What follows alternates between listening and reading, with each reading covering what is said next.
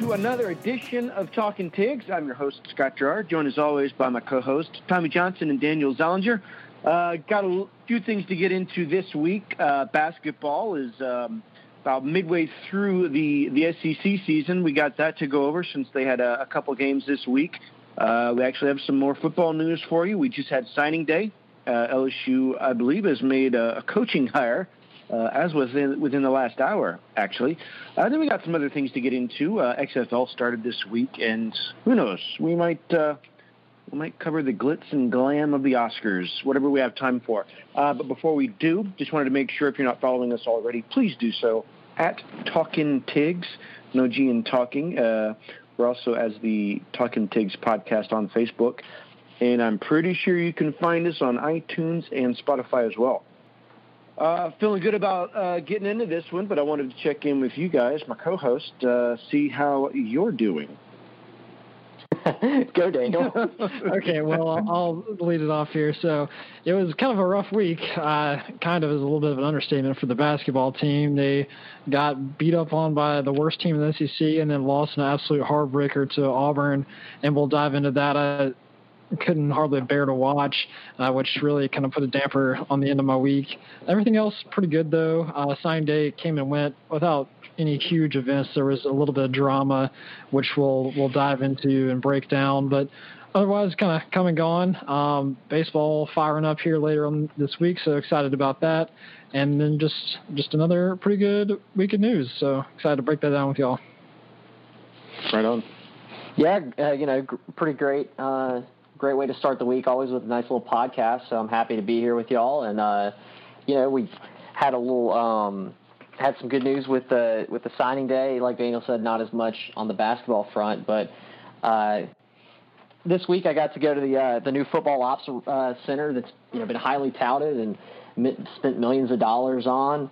Um, so I got to see it with my own eyes and and uh, see you know where where LSU produces that uh, championship caliber talent and and you know uh, puts that puts it all together. So um, that was a great way to you know spend part of my week, and then uh, you know like you said, going to get into the uh, some of the news of football, baseball, basketball, maybe a little bit of Oscars, XFL, a lot of stuff going on here at Talking Tigs. A lot of stuff going on. Um, but since you uh, since you threw it out there, I, I just have one question for you, Tommy. Um, were you able to take a nap in some of those sleep pods at the new building? No, I w- well, I was not actually able to take a nap, but I did get uh, to. Uh, I we were walking around the locker room. I got to sit down and uh, I sat down in Clyde uh, Clyde's locker and took a picture there, and then uh, I went right next right next to his locker is um, Derek Stingley's locker, and he he must have just finished a workout or something, or had been just left practice or done something to where uh, his like all of his stuff was there. He had his shoes and his you know his shirt and all kinds of stuff. That was pretty cool just to see, just to be in the in the room with uh with the stuff of Derek Stingley, you know, the best uh, defensive back in the country. So I got very close to Derek Stingley's um uh, apparel. Plus, you got to see the next generation with uh, Mr. Elias Ricks. I did. I got to. I got to see Elias Ricks. Um, maybe maybe we'll. what? I'll post that picture with uh, when this pod goes out. Um, as we talk about it. Um, but yeah, I, I, saw him. I saw a lot. So shout out to Elias Ricks. I'm sure he's definitely a you know an avid listener. And uh, saw him, you know, in the training room. We were just walking through on this tour, and I recognized him and said, "Hey, man, what's up?" You know talked to him for a second, and then uh, we got a picture. Also got to see John Emery. As I was walking into the football ops center, John Emery walks out. He opens the door open for me, and uh, and you know, just real nice, like kind of just a nice thing. You know, oh here you go, man. I walk in and I see the number four on the on his. I thought it was him, but I wasn't sure. But I saw number four on his um, backpack, so I knew it was John Emery. So I say, hey man, uh, you know, you got that vision fixed, and he was like, oh yeah. And he and I said, well, you know, I'm glad to hear it. Like, I'm looking forward to seeing you next year. And he goes, man, 2020, and then he walks off. like, I guess you know, his vision. It's kind of a nice little double entendre, maybe, because 2020, the you know next this year, and his his vision's now 2020. So, uh, you know, well done, well done to John Emery on that uh, that little literary yeah. device. Yeah, I love it. And he just gave me the perfect sign off for any situation ever. Just 2020. I'm just going to walk away from the group that's awesome. I'm using it. Uh, so, uh, like you said, like to get into, so I, I say let's go ahead and do it. Now, I, I think we should start with basketball because it seems to be weighing heavily on our, our dear Daniel here. So I guess we could go over that. Like you said, they they lost. Uh, I don't know, just one of those dumbfounding losses against Vanderbilt because they were they were un, they were they were winless basically up until that point. They were 0 and 8. Uh, LSU was the opposite. They were 8 0 in SEC play, and I don't know. It um, I, I didn't get a chance to watch that game myself, so I, I don't know, Daniel. What uh, I mean, you, obviously, you could say it's it's defense. I heard Vanderbilt was pretty much just hitting almost everything they threw up, but uh, so what do you what do you think happened to the Tigers in this one? Yeah, I don't know. They really just went out and laid an egg, is all you can say about it. They've been riding high. I think it was like a 10 game win streak. And uh, the flip side of that is the Vanderbilt Commodores were the losers of 26 straight in the SEC. So that was dating back all the way through this year and last year. And I think that might have even been to the 2018 season. But so they were just cellar dwellers, but then somehow came out at home and then just lit us up.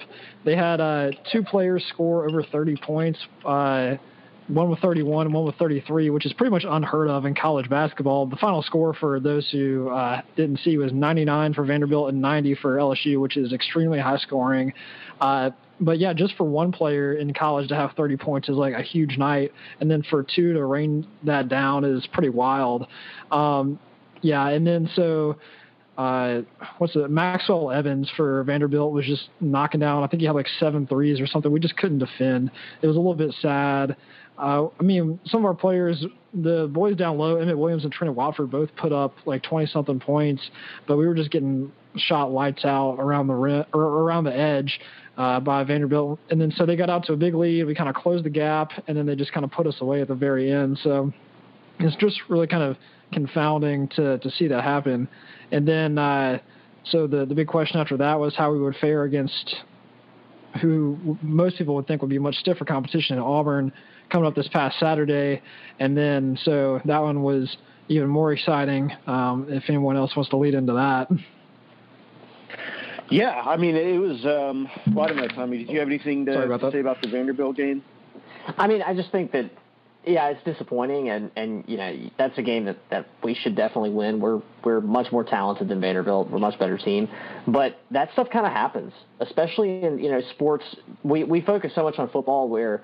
Um, you know, every game, almost every game is this season, right?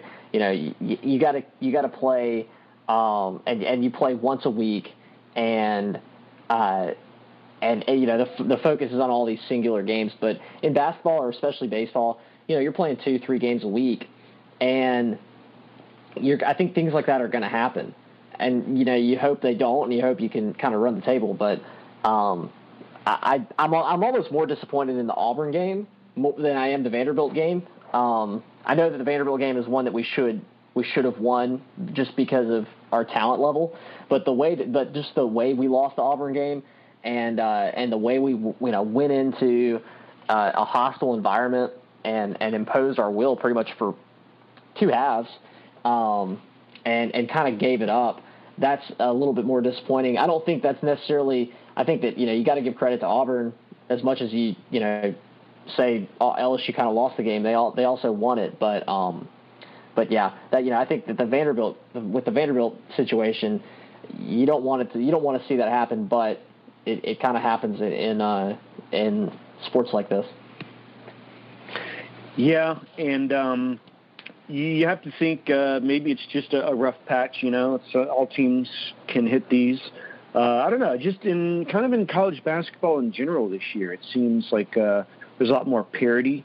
You know, there's uh, you know, it doesn't seem to be like the clear cut favorites. Although right. I don't know, Duke and UNC, Duke and UNC had a pretty good game the other night. That kind of looked like what they their their usual level of competition. But uh, I don't know, just college basketball in general this year seems slightly different.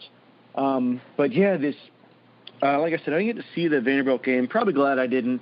Probably don't need to spend too much time on it because uh, I don't know if, if Vanderbilt was 0 and 8, then you know it could just be one of those fluke games like uh, like you just mentioned. But the Auburn game, you know, I had a chance to watch it and I don't know. It just seemed like one of those games where one team was in control almost the whole game, being LSU, but then there are stretches where Auburn would just nail threes, and LSU decided not to stop it or couldn't stop it. I don't know what it was, but it seemed like Auburn was just going to live or die by the three, and they were able to stay alive through overtime and then win in the end. Um, and I, I don't know. Um, I, I think uh, having watched that one and hearing what Will Wade's been saying over the past week, it's you know it's defense. They they are hurting defensively. Obviously, if you can hold Auburn to under you know like around sixty something points in regulation uh, and have an eleven point lead with like seven minutes left, it was just you know they should be able to close that out. Um, I'm hoping they can get things figured out before tournament time. So I don't know. Maybe maybe it's just a rough patch. I know they're missing uh, a couple guys, but I know Will Wade also took credit for this loss. He said it's on me. Um, the guys did what they were supposed to, what they were asked of, uh, but maybe it was something in his decision making or his uh, or his play calling. I'm not sure. Did you did you guys kind of get that sense too? I mean, I think that I think that there were definitely, um, you know, I, I'm I would probably agree that I don't know if you can ask, especially like a, a player like Skylar Mays, I don't know if you can ask him to do much more than he did. Um, you know, he did have you know the key a key turnover which uh, you know hurt us, but other than that, he was rock solid the entire game, and you know I think put up most points he ever he ever put up. Is that right? I think I think yeah I he had a career high thirty in the yeah. game. So, um, you know, I, and I, and there were a lot of you know a lot of other players had had good games as well. Um, but uh, he, he just I, I you know I don't know if it's necessarily uh, Will Wade or if it's the team or if it's uh, you know it definitely definitely is a defensive issue, but um, it, it's just that that finishing. You know that they, they when you have a ten point lead with two minutes left, um, you know how can you how can you lose that? You got to you got to step on their necks. Um, now that being said, you know we can it's shown that we can we can play with Auburn. You know, we can play with any team. You know, if we can play with Auburn, we can play with Kentucky. And as we saw, you know, last year, um, you know, we were the hottest team in the SEC SEC regular season winners, but we didn't win the SEC tournament.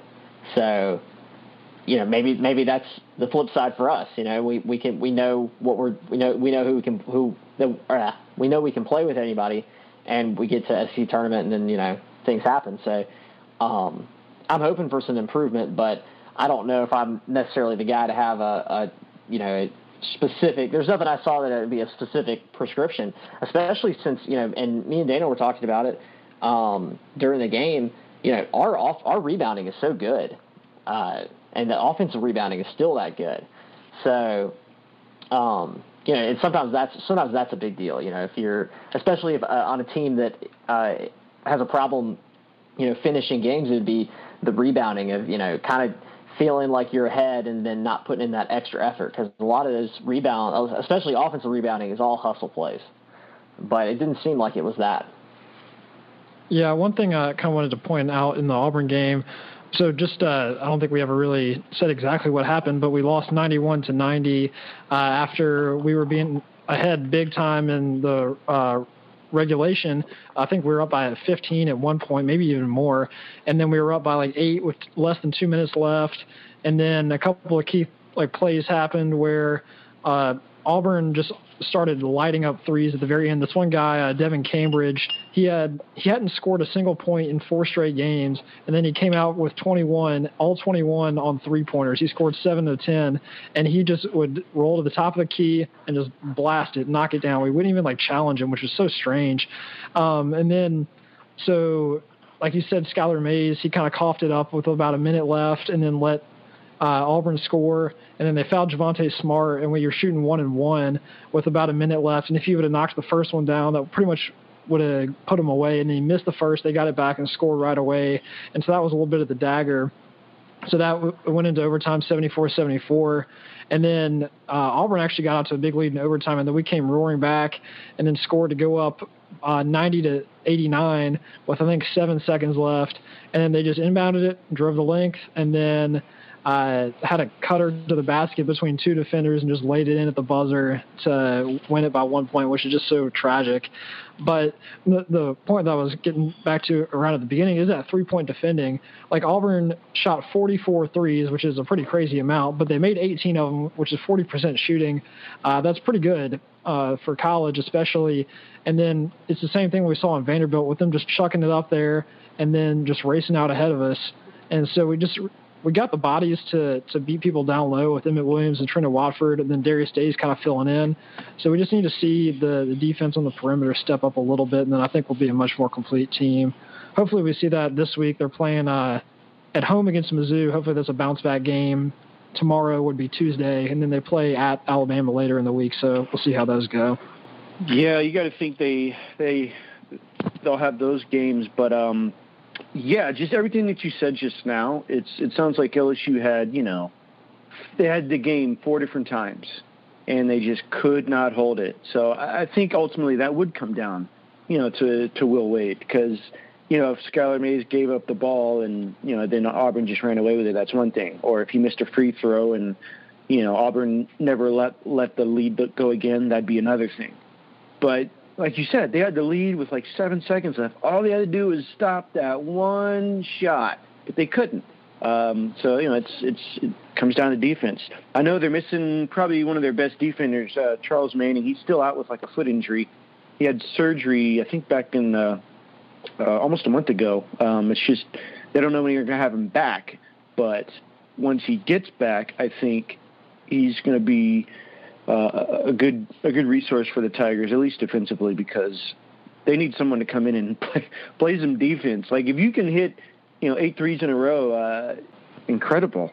And it's gut wrenching as a fan to watch because, you know, all all us armchair coaches can see it happening, and we can just say, you know, cover the perimeter. But because I don't know, I watched the game and Auburn was not going to win the game inside. That's I think that's why LSU had a lead. Auburn was trying to hit three uh, threes the whole game, but they they just weren't until you know they would have streaks towards the end of the first half, kind of the middle of the second half, and then LSU would get the lead back. But then towards the end of the game, and then Auburn just kept sinking them. Uh, so it's it's like it's not like LSU can't compete with these guys, or they just got lucky. Bruce Pearl said going into this game, uh, LSU's the real deal. He was like just making sure that you know his his fans and his students were there because he knew LSU was going to be a hard out. Um, and they were. They just, you know, I think LSU clearly, clearly should have had it. And I hope they can uh, uh, get back on track and finish the SEC schedule. I think there's only like eight or nine games left. So, um, I, you know, I don't really care about the, you know, if they win the regular season or if they even win the SEC. If they make the tournament, that's when it matters. But um, I mean, it would be nice to see them finish because it looks like they have a good team. So, I would just hope they can achieve all that they can. Um, and you know, one final thing that I was going to say, as much as this basketball, as much as you know, t- two tough losses in basketball hurt, and as much as it's disappointing to see us lose in the last second or see us lose to you know the worst team in the SEC basketball, the fact still remains: we're still national champions in the sport that matters. So LSU fans, don't take this Whoa. one off the chin too much because kind of throwing look, some shade at our at our players yeah. in, in, other sports other than the food. My goodness. Football. No, I'm just saying. Yeah. Like, look, this is this is this is the SEC, and you know the slogan they they're running with right now is it just means more, and I got to tell you, SEC football. Sorry to all the other sports, but it just means more. Does it mean more Kentucky? Uh, yeah, Kentucky's a football school now, Daniel. All right. Don't you remember when they had Benny Snell? He was a player. he was, he was, and they. But Kentucky's made like three straight bowl games, so they they're back. Just so you know, um, but I mean, it, it typically is yes a football conference, but um, I mean, there's always these, uh, you know, the mainstays. There's always Kentucky. There's usually two or three other teams that have been rotating. Um, just this year, these last two three years, it just so happens to be Auburn, and I guess LSU, because um, that's who's in the lead league right now. I think they're all tied.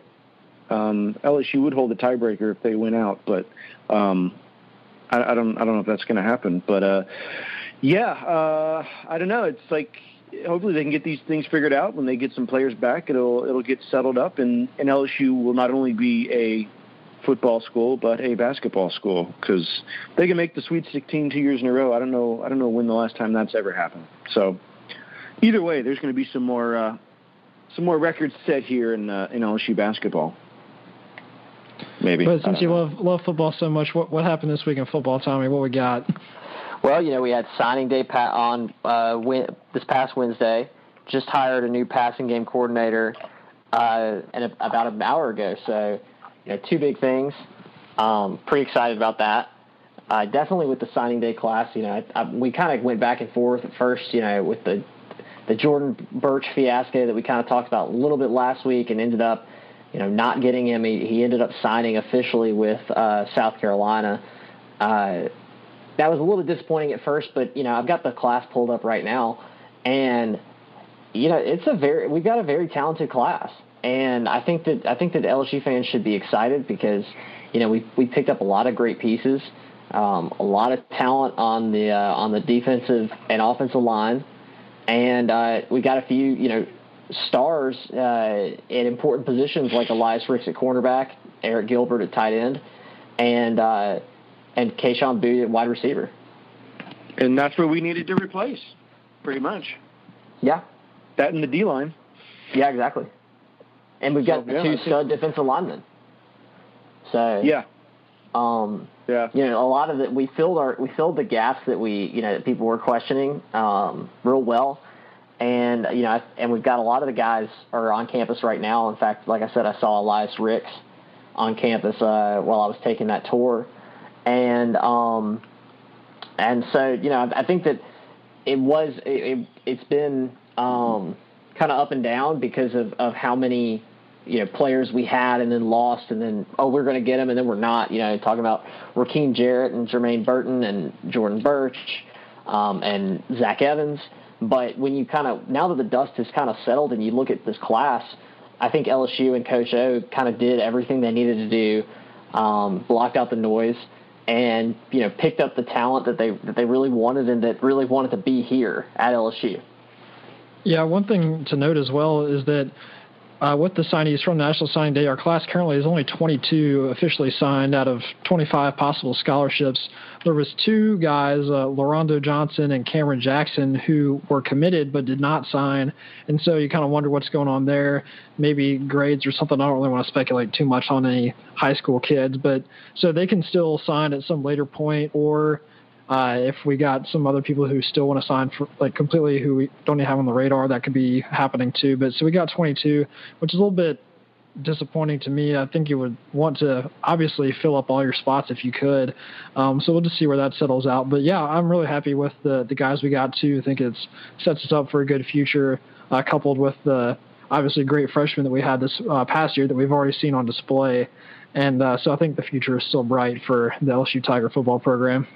Well, and, and even and even still, you know, you say we've got 22. We're still nationally ranked number four. So you know, if we fill those spots, you know, we might we might even move up um, move up even higher in the in the ranking. You know, a few a few nice pickups. So, um, yeah, I'm, I'm eager yeah, to see Coach, who we end up who we end up filling the spots with. But um, but what, either way, right now this class looks great. Yeah, and one thing to, to mention about that is that I think the way that transfers work these days for, for not graduate transfers is that they take up a spot from the previous year's class. Like if we had somebody transfer to LSU two years from now, they would take up one of those three spots. So maybe that's almost a good thing to have a couple of kind of built-in openings there, especially with the current quote unquote like marketplace of college football where players are transferred left and right to try and find a, a, better fit for them. So I mean, I'd welcome any studs from other schools with open arms to to those positions. Yeah, well, Coach O said he was saving those for specifically for transfers. So um, uh, you know, like you said, it, it can count towards the previous year. So who knows? There could be someone in two months from now. Because right, we got Joe Burrow, and like it was well after this.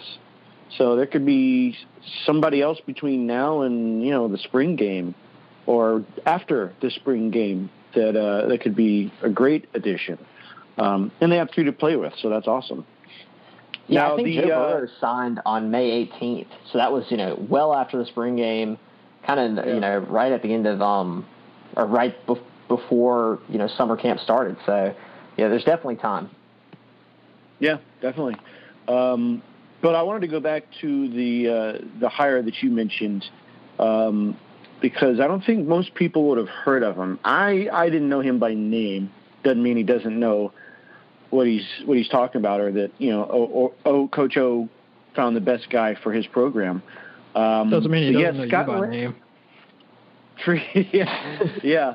Um, but Scott Linehan, who is a uh, well-traveled offensive coordinator in the NFL, and um, uh, he's been you know attached to some good duos, especially when he worked at the Cowboys. He also worked with the the Minnesota Vikings. He went back to the Cowboys, and I think that's who he was last with. But um, you know, he's he's obviously seen his fair share of, of offenses at the NFL level mostly, but. Uh, I don't know. Do you guys have any uh, immediate reactions to this hire? Is there anything about him that stood out that you thought, oh yeah, this is the guy? Or is it, all right, well, I don't know who he is, but I trust Coach O. So there we go. I think I got to be in the I don't know who he is, but I trust Coach O um, camp yeah. because of my own ignorance. Um, you know, I haven't, I haven't really, I don't know much about his work. You know, that with it going, with the news coming out basically right before we record, I haven't had much of a chance to, uh, to really dive into his, you know, his body of work. But yeah. I do know, I, I heard from an insider source that, uh, that Coach O had, you know, they interviewed a lot of people, and, and that was well documented, and they've been looking at different, um, uh, you know, different options, and that every time that they would come in and visit, uh, you know, with these with these potential hires, the guy would just would he would be able to say, you know, oh, this is what Joe Brady did last year, or this is what y'all did last year, and I'll be able, I'll do that too. But Coach O was really looking for someone to um, to you know teach him something. Say like what can what what new thing can you bring to the table? And so clearly you know I, I would imagine that this guy you know brought something new to the table when they met and that and the coach O was impressed with that. So you know if coach O is impressed and he's he seems to be a pretty good judge of talent then I'll take it um, I do know that you know this is this falls right in line with kind of some of the stuff we talked about over the past couple podcasts about potential hires that um, you know, Coach O wants an NFL guy. He doesn't really necessarily want a a, a guy who's only been in college. Um, and I think that's you know kind of plays more towards his recruiting aspect of being able to say like, look, you're going to be working with coaches who are um, experienced in the NFL and can get you to that next level. Uh, and then you know the NFL it, it is a different game and it's um, you know a lot higher level of uh, of of playbooks. So we saw that with Joe Brady with him kind of implementing the Saints offense. So, uh, you know, that's those are all kind of kind of it, it, all points to those indicators of why this guy you know seems to fall right in line with what Coach O wants in a in a in offensive you know coaches. Uh, I guess one other thing that and I, I just thought of this. I don't know if this necessarily fits in, but um, you know, I would wonder. I'll have to look at this after we're done recording, but doesn't Sean Payton have ties to the Cowboys? Like, wasn't he?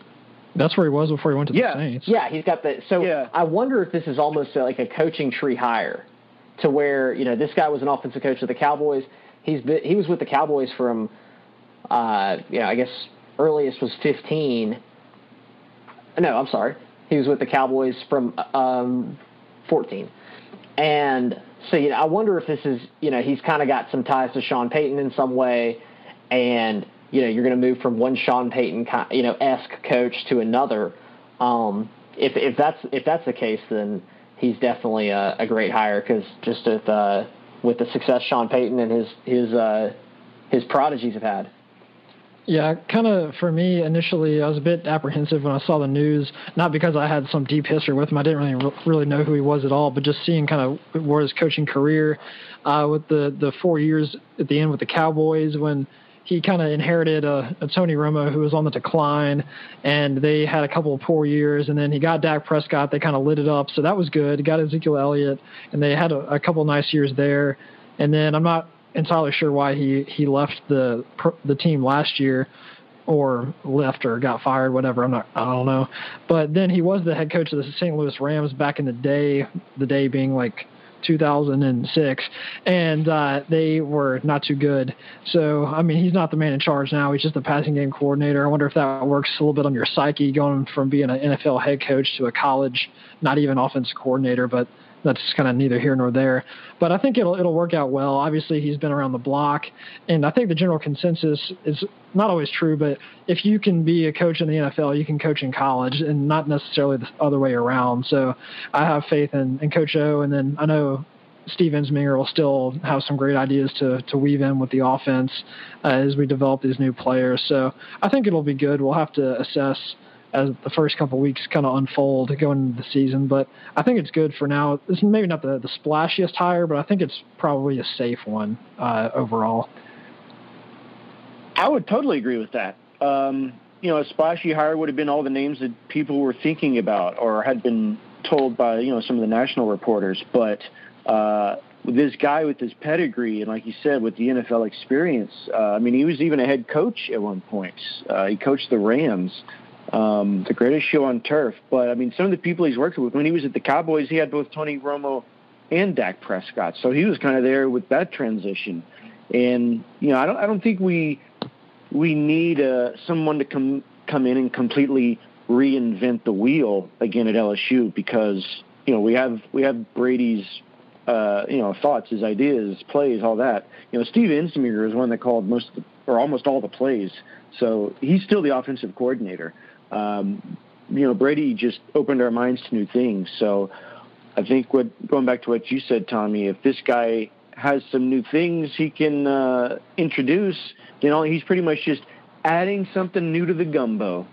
You know, because yeah. we already got a good base, a good roux. We already got all the right ingredients. We just need kind of someone to just, you know, stand apart from all the the guys in the gumbo cook-off. So I look forward to it. Um, and I think, uh, you know, going back to what you said about being a safe hire, yeah, I mean, Coach O, you know, knows guys that can uh, can coach in the pros, can can talk to these kids because they've you know they've had to talk to these professional athletes. They've had to deal with professional front offices and, and all that stuff. So I think this is like a, a much more easy environment to to just deal with your players.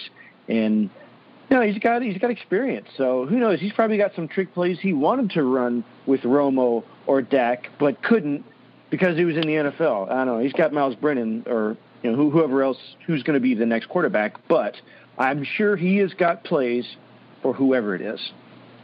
And I think finally, also, um, I've heard Coach O say you know multiple times that when he's picking um, uh, you know assistant coaches, he wants people who not only can do their position well, but can also you know help the entire program and help him as a help him make better decisions as a as a uh, head coach. And with you know this guy's experience as being a, a head coach in the NFL, which is as high as you can get in the profession, I can only imagine that that will you know help Coach O with more insight. Yeah, I would agree. I mean, he's he's been known to to lean to lean on his superiors. I mean, that's why he brought in uh, Jon Robinson from from USC because uh, that guy was in you know at a storied program at USC. Then he also coached in the pros. So yeah, I think he wants guys that around him that can give him that little bit of advice to kind of push him one way or the other if he's uh, you know teetering on a decision. Uh, but I, I think it's a great hire, and I think we'll see uh, we'll see some things that we like in, the spring game when that when that rolls around. But uh, a few months before that, but um, uh, there was some news that came out uh, for LSU baseball because uh, they're they're starting the season this weekend, uh, ready or not. But uh, I think LSU's going to be ready because you know they've they've got a lot of guys back that that haven't played in the last year or so because of injuries or whatever. Um, but Coach Mainieri did announce his uh, his starting rotation, at least for the weekend for this uh, series coming up. They're going to open up against Indiana at home. Coach Mainieri announced the, the starters for that. I'll have that here for you in a second. Yeah, so the, the okay. season opener, we got sophomore Cole Henry uh, on Friday. He was kind of our stud. Well, he was only a freshman last year, and I think he had some injuries, but he had some great stuff uh, w- when he was in action. And then Saturday afternoon, they got sophomore Landon Marceaux. Uh, I don't really remember too much about him. And then redshirt sophomore AJ Laba, Laba, L-A-B-A-S. I can't get the Cajun names too right, but he's the, the one on Sunday. So they got a, a young crew, um, which is good to see for the future. Um, so hopefully this year goes a lot uh, better. We were kind of cursed a little bit last year with the pitching, people going down early, which you hate to see. Uh, but I think with the guys we got, them will be good for a long haul as long as everybody kind of keeps it uh, on the straight. Yeah, uh, no, I'm looking forward to see some of these guys back. Cole Henry, you know, became the uh, one of the studs last year. Marceaux, you know, he's done, he's definitely done well in some good situations. I think that's why uh, Mainieri picked him for for uh, for one of those starting positions. But uh, you know, Labas, he's he's he was one. It was pretty much been on injury, right, for the first two years. But yeah, he missed last season with a shoulder with shoulder shoulder surgery. Yeah. Um, yeah, so hopefully he's returned. They said he's got, uh, you know, some of his pitches are better. He's got a little bit more velocity on him. Um, uh, but he, you know, he started ten games in his freshman year. Went six and two. Uh, that's that's pretty good considering the competition. So, uh, looking forward to it. Have, uh, do you guys think you're gonna head out to the box? I don't know about this weekend, but maybe sometime soon. Yeah, I'll definitely make my way over there. Um, I don't know if I'll be able to make a make a game this weekend. I kind of want to, um, but might have some plans uh, already for the weekend. But regardless, I'll be watching. I'll be keeping up with them, and I'll definitely make it make it to uh, make it to some games. Um, you know, this this season. And I'm I'm kind of yeah. eager. You know, it's it's a little bit of a uh, seems like a, you know kind of a, a fresh slate going in. You know, like we said last year, we actually kind of started this podcast towards the end of baseball season. So um, yeah, you know, and of course we covered the uh, you know the regional and then and playing FSU and losing to FSU. Um, so, you know, I think that um, I mean, I'm eager to see you know what we what we uh, what we can accomplish. Preseason ranked 18, I think. Is that still correct? Yeah, I think they're, they're kind of jumbled, but yeah, right in there. Yeah, somewhere around there. So a lot of room to move up, but um, you know, still preseason ranked. So I'm, I'm happy about that. And uh, I think that you know, at least for my approach with with uh, baseball and basketball, it's a little bit of a you know I, I, I tend to just more watch the games and, and enjoy it and and not and kind of let them do what they uh, what they're going to do and and not analyze it as much as uh, as I do the football aspect. So you know I, I think that kind of you know we got a lot of potential as we did last year. LSU baseball is always always uh, a contender, and I'm ready to see what we can do. Yeah, it's uh, we we started right when they were ending their season, and it's uh, you know it's kind of a heartbreaking loss. But I you know I remember LSU having a lead in in that first game, and then they lost it, and uh, you know they couldn't get the game back, and then LSU won the second one. Uh, and I know, I remember it going back to the pitching. You know, at, at one point, Paul Mainieri only had like one solid starter, and you know just to get in deep into the postseason, you need you need at least three. You know, they just kind of became Johnny Holstaff again. Yeah, I don't know if that's uh, just you know a, a rash of, of injuries, of, of just different things that happen, or you know if it's something about Alan Dunn. But you know I, I, he can't control the injuries, so hopefully these guys can stay healthy and uh, give him a solid rotation uh, for these for these weekend games. For sure, it'll be an exciting season. We'll see uh, where they go. Got a lot of young stars. I know they had some uh, departing production from last year um, with Antoine Duplantis and, and others, but still got a good core, so hopefully they'll take it all the way to Omaha and beyond this year. Amen.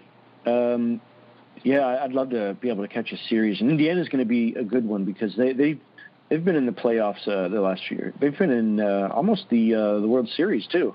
Uh, so I think that's going to be a good series. And they got a new pitching. Uh, sorry, they got a new hitting coach too, which hopefully can bring something new. You know, generate some some new offense. Uh, because I don't know, it seemed like their uh, their offense would just come in spurts last season. So hopefully they'll have something a little bit more consistent. Uh, Eddie Smith says he's got a plan for LSU uh, as baseball offensive woes. So we'll see. Um, but did you? I heard someone say Duplantis.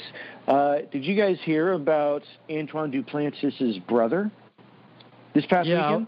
I was actually going to mention that. I think we, we actually talked about him very briefly, like in the very early days of the podcast. But uh, former LSU track and field star Mondo Duplantis, who's a pole vaulter, now a world record holder pole vaulter, at only uh, the ripe young age of 20, uh, set the, the indoor pole vault world record with 20 feet and 3 inches uh, just uh, on Saturday, so that's crazy uh, accomplishment for him. So all the props. He's no longer competing for LSU, obviously, because he's on the world stage at this point. Uh, but yeah, he's the brother of former LSU baseball star Antoine Duplantis as well. So it's a pretty amazing sporting family there.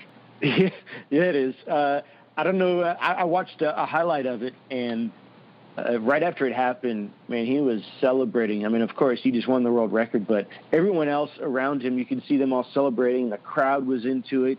He went up into the stands, hugged his mom, was pumping up the crowd. It was a great, it was, a, it was a really great video to watch. Uh, so, congrats to him. Yeah, just uh, uh, so I don't know. Hopefully that that brings it back for you, Tommy. I mean, it wasn't football, but you know, LSU now has a a world record holder out there. Um, yeah. But but uh, now that baseball's starting, there's going to be a football player on the baseball team. Yeah, so so Maurice Hampton uh, is about to start with baseball, so uh, that'll give you something to look forward to, since it's somewhat football related. I don't know. I guess we're gonna we're gonna pick on you about that because you threw shade on the basketball report. but oh well. Uh, you guys have any? No, I wasn't saying that basketball didn't matter, but I was just saying, you know, we we don't need to take these take these losses too hard because we still have that hardware. True, true. You're right. You're right. Uh, we shouldn't feel like we have to come out of the gates with every sport and expect what we just saw with the football team. We should just enjoy that for what it is. Exactly. I agree with you on that. I agree with you on that. Um, but uh, yeah, so I don't know. Was there was there some more lagniappe there? There was. Uh, we just had an awards season, the uh, the Oscars. How did you guys do last night? Did you uh, did you fill out your Oscar bingo correctly? I I did. I had a uh, had a, a great night as far as just enjoying the cinema and the art um, that was on stage, and I'm very pleased that the uh, the underdogs uh, Parasite won. But Scott, you're the actor on this podcast, so we want we wanted to get your take. You know, what were your kind of initial, just kind of quick thoughts about the Oscars? Because you are a member of the Academy. You have your SAG card. I saw it live in person when we met. Uh, that's so true. Of, what, that, what were your true. thoughts about the uh, about the the awards? Uh, well, I, I, should back it up a, a, step and say I am not a member of the Academy. That is a uh, completely separate issue. Uh, I know a couple Academy members, and I've known some to uh, be able to grace the red carpet and uh, and go to the awards themselves. But I am not a member, at least not yet. That's that's a process. Um, but you know, I, I, thought they were great. It was uh, you know, it's kind of kind of weird them not having a you know, like a true host. Yeah. Uh, you know, because there was the fallout with, uh, I guess, with I guess Kevin Hart, and you know they just decided not to replace him. They said, you know, we're just going to go without a host this year. You know, but they brought out two previous hosts just to do kind of like that opening comedy bit, which was fine. Uh, but you know, then then after that, everything was just you know pretty straightforward. So it, I don't know. It's uh, you know, I think they probably should have just gone ahead and found a different host, you know, and just do it like they normally do. Uh, you know, I thought the, the production was fine. Uh, Janelle Monáe came out and you know smashed it out of the park. Uh, had a great red carpet thing. I'm not a I'm not going to do any red carpet uh, uh, dissertations, but that's you know you can find somebody else for that. But uh, I thought the awards were fine. The people who I thought would win mostly did. Uh, I kind of knew Brad Pitt was going to win. Uh, I kind of knew. Well, I, every, I think everybody knew Joaquin Phoenix was going to win. Um, but you know, there's sometimes you just you don't know. Uh, Oscar is all about surprises sometimes too, and last night was one of them. You had the first international feature winning best film, and that hasn't happened. Usually they just win in their own category, uh, but he won that one too. Uh, and talking about uh, Parasite, of course, and you know, just uh, Bong Joon Ho winning the uh, screenplay and directing. You know, it was just it, if he had acted in it, you know, it would have been a clean sweep. Uh, but it just goes to show, um, you know, the people love films like this. It doesn't always have to be these tentpole, you know, comic book productions, and last night was a great example of that. Uh, but you know, they they also recognized, you know, good writing, uh, good directing. Uh, I think Tarantino had a really good idea and a concept, um, but I don't know. It was just his his telling of an old story in Hollywood. You know, I a lot of people, including myself, watched it and said, I, "It was awesome. I liked watching. I just don't know what I was supposed to come away with it." Um, but then you had, you know, something like the Joker, which a lot of people, you know, were afraid to kind of see what happens with because they didn't want someone messing with, uh, you know, this this storied franchise. Uh, but it became like a really good acting uh, piece for Joaquin, uh, you know, because he's been nominated before. Uh, you know, so it's it's all over the place. But that's what's great about it. You know, there's the glitz and the glamour and the lead up to it, but uh, in the end, they they recognize usually good work. And uh, you know, last night you had a um, an international feature, uh, uh, you know, a person of color for all those that want to see more of that. So I don't know how you could have asked for anything more last night at the Oscars, and and that's that, that's my wrap on it. Yeah, the only thing I, I, think that's better than me or me or Daniel could have done. yeah, the only thing I, I, wanted to say was yeah, shout out to that boy Bong Joon Ho, director of Parasite. Uh, not to, to brag or anything, but I was calling that movie a little bit early. Like back in September or October, I, I had watched it through a semi legal service, um, and I've seen it twice now. But uh, I, I, was really high on that one. I've been a fan of his since uh, Snowpiercer, I think in 2014, and then Okja was a good one he he made for yeah, Netflix. Yeah. I think 2016. Oh, I didn't so, know he did Snowpiercer. Yeah, Snowpiercer is a great one. If uh, y'all haven't seen it, it's got Chris Evans, aka Captain America, and it's kind of uh, futuristic sci not sci-fi but kind of futuristic dystopian a little bit. Um, it's it's a really good one. And then uh, Okja as well. And then so this is his kind of big breakthrough. And then so glad he got all the recognition he deserved.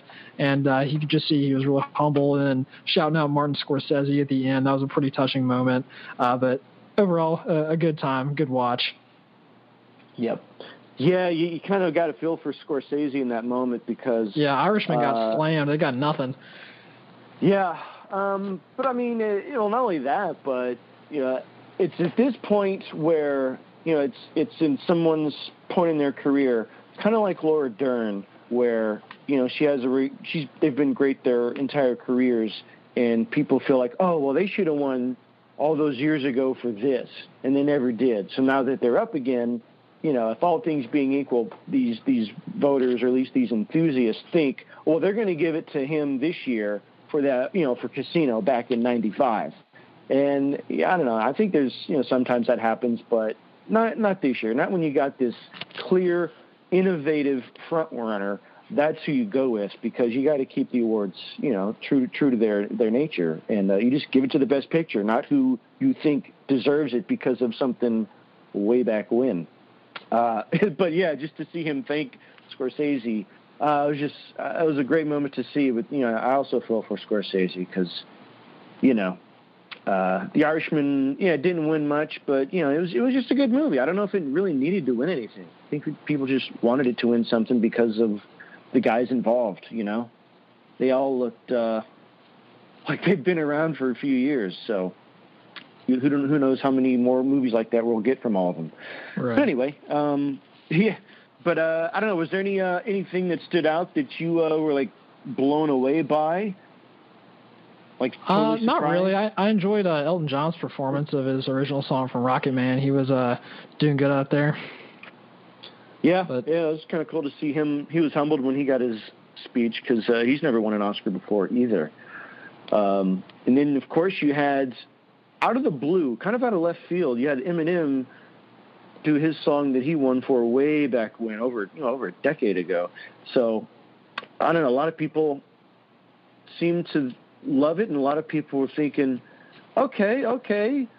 Why are we watching this like right now? you know, I, I just kind of got that feeling from some of the some of the pans to the audience. Um, but it, it was different. It was definitely different. Did you guys watch that one? Yeah, I, I saw that. Um, a lot of a lot of the Oscars for me was on mute until they started uh, announcing the award winners. But um, I did see yeah. Marshall Mathers uh, performing his music. okay, fair enough. Um, yeah, uh, that's like that guy said. Uh, I plan to be drinking until the morning, and I'm sure he did because, man, it's, it's just such a like a roller coaster ride of emotions. Like he was backstage squatting, like is this really happening? Um, and that's you know that's just the awards itself. After that is when all the after parties go to, and that's when you know it really kicks up into high gear. And um, like you can even like I don't know who would have gone to this beforehand, but uh, this film, uh, like you couldn't even get into the after party. Uh, they just people were standing outside for a couple hours. I don't I don't think that I would have. I'd have kept it moving, but uh, you know they they just wanted to be involved in that night. So uh, hopefully he has a he's still recuperating from his headache nicely right about now. um, did you guys have anything else that you wanted to to mention? I guess uh, just one last thing, and we'll keep it real short. But you know, the XFL started this weekend, so I watched oh, a little bit of those games, and yeah. uh, it's kind of interesting, kind of fun. Glad to see glad to see football back, and you know, it gives you something to something to look forward to and and watch. Um, you know, the the interesting thing was. Uh, I saw Dal- Dallas is uh, is one of the favorites. You know, uh, real. They, they're Bob, Bob Stoops is their coach. They've got an old uh, uh, Oklahoma quarterback. You'll remember Landry Jones is their is their quarterback as well. But um, and they were Oh. ha- heavily favored in the in the game I watched against uh, St. Louis. But then they ended up losing, and it was and the over was over 52 or something, and the, I think the game ended like 16 to six or something. So a little bit interesting. I think that what's kind of cool about this is you know no one really knows. You know, with the NFL, day in day out, you know the Patriots are going to be pretty good. You don't know how good. You may, you know, are they going to win? Are they not going to win? But the Patriots are always probably going to be pretty good. But with this, you know, you're starting out and you know you look at the roster and you say, okay, well, I guess this team's going to be good. They've got this guy or this coach is coaching them or whatever. But um, you know, we get to this is a, you get to really watch everything unfold with with no real um idea what's going to happen. Yeah, I got to tell you, I I liked it too. I was like, hey, it's football. You know, uh, we just got off of uh, college national championship and the Super Bowl. You know, in in uh, you know like a month. So it's football. You know, it's like you, you go to a party and you know lot, some people bring the good stuff. You know, there's uh, the IPAs, the Sweetwaters, the uh, you know maybe some Guinness, something like that, and then you know then you have a, another somebody pulls out some micro brew, and then you know towards the end of the night, all that's left is natural light, and you're like, all right, that's fine, let's do it. That's kind of how I felt about this. Um, it's I enjoyed it for what it was. I did think it was smart on their part to put it like right after the Super Bowl, you know, and leading up to the NFL draft. Uh, I think either there or you know like maybe before the preseason, where like they get all their preseason games in before the NFL preseason starts. Either one of those would work because you know they're not going to compete with NFL or college for that matter. Um, you know in the fall. So I, I thought their placement or their timing was good. Um, but I don't know. Uh, I could see some value in it to you know some of the fans and the players. Obviously, you know it's creating jobs, but uh, I just don't know if it's viable. Um, I don't know, Tommy. Just watching the game, what was your? Uh, did you watch it? Did you watch any, Daniel?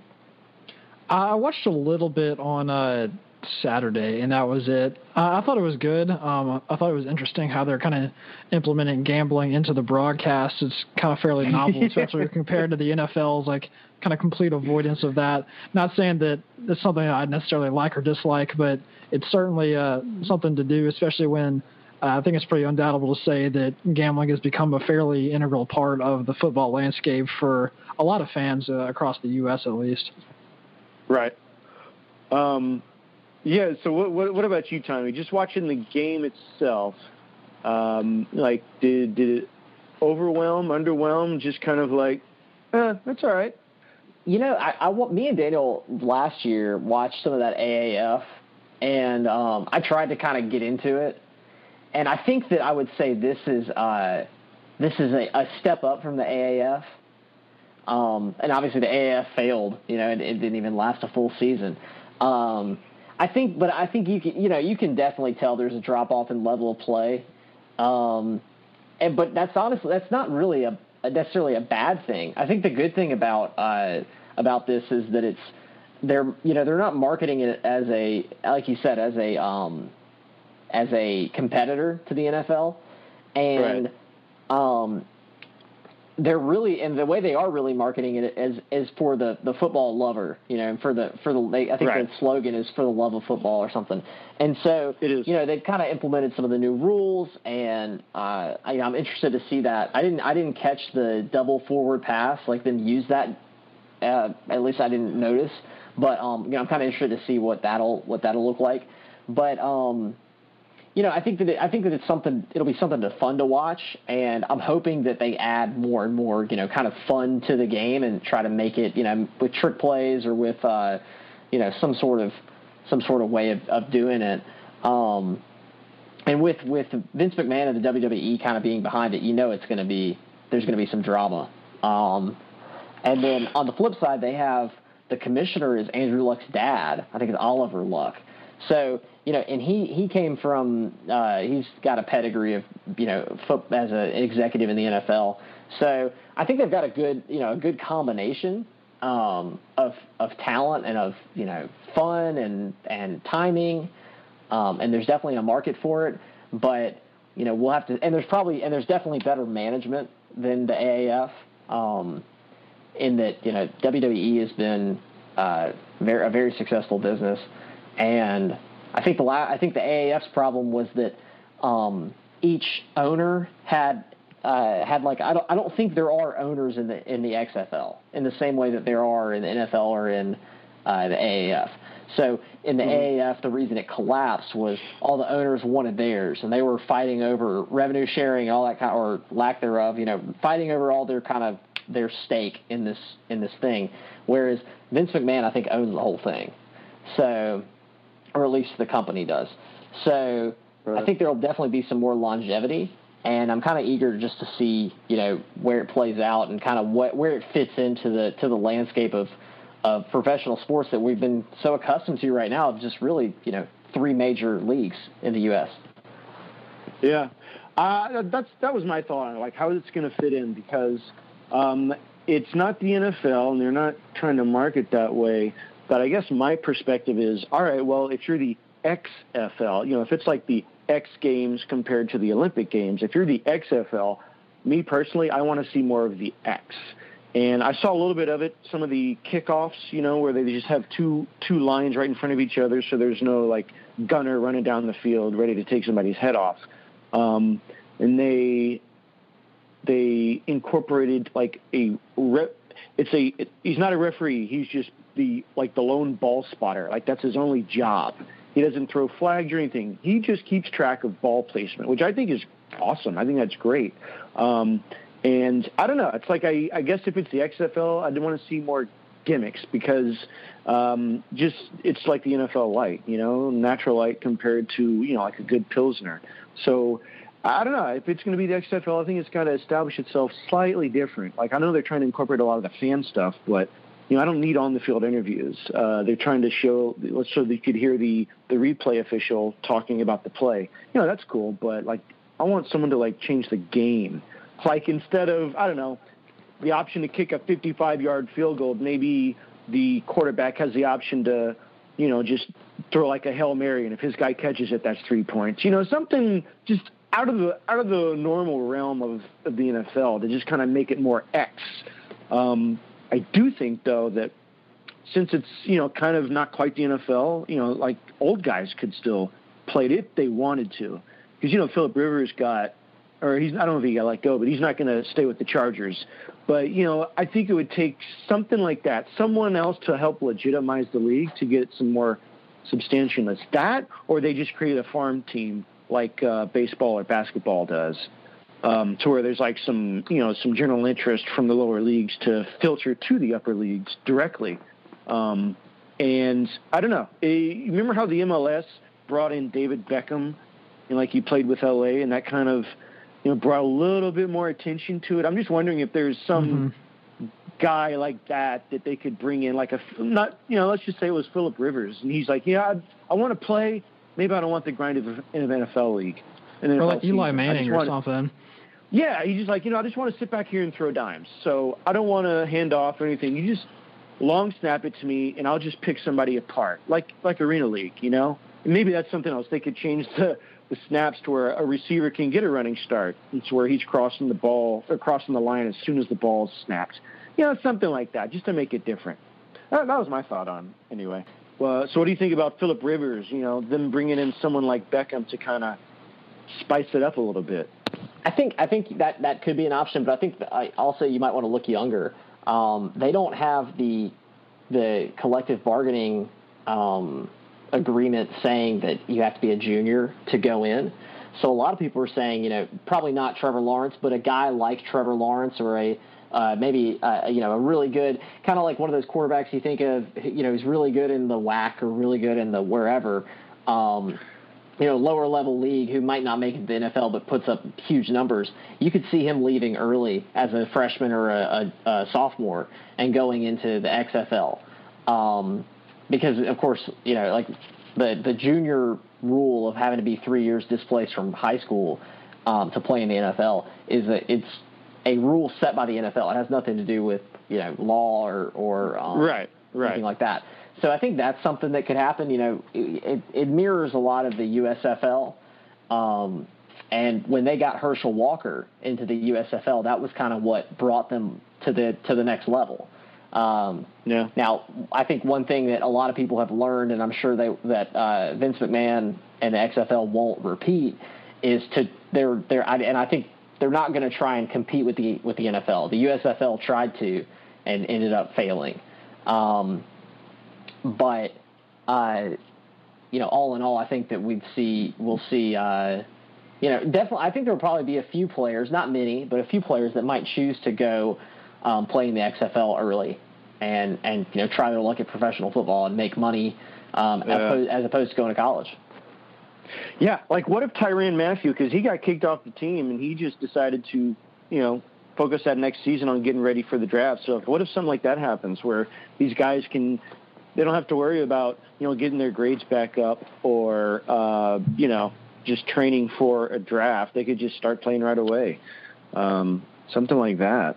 But did you? Uh, what, I also want to know what you thought about you know the cities too, because all of were and mostly teams were NFL teams were already established. So that's why I'm wondering why they, would, they wouldn't just do like a maybe like a junior varsity type situation if they're going to be in the same cities you know, otherwise, why not just you know kind of spread it around? Maybe maybe hedge your bets with you know different fan bases. Uh, I don't know. Do you uh, what do you guys think of something like that? Like the because all of them were in, already in major markets with uh, with teams. I, I think the I think that was uh, you know trying to move into places that already had football fan bases and had uh, the infrastructure, you know, stadiums that were yeah. capable of, of, of facilitating professional football games. Um, yeah. But do you but, think a Cowboys fan is really going to go invest their money in a in a Dallas Renegade game unless it was like somehow connected to the Cowboys? Yeah, I actually do think so. Um, yeah. Because I, you know, football is is king in America. You know, like they, if you look at the numbers, you know, NBA is not doing is not doing as well as it used to, and and uh, Major League Baseball you know, sadly, because I'm a big baseball fan, but you know, people people don't like baseball as much. So I think there will be people yeah. who would go out to games. Um, yeah.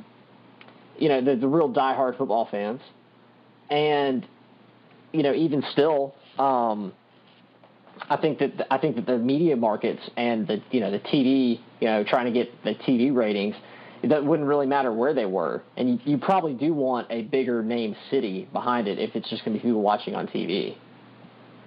Mm-hmm. Yeah, well, that that is one thing they have going for them is they have all those contracts. Um, and I thought it was smart. They only have eight teams.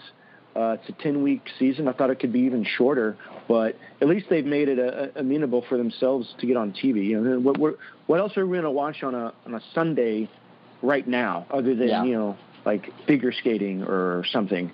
So I, I think that's working for them. Um, you know, we'll just see if the if the fans show up. I think one of the games had like seventeen thousand paid paid in attendance.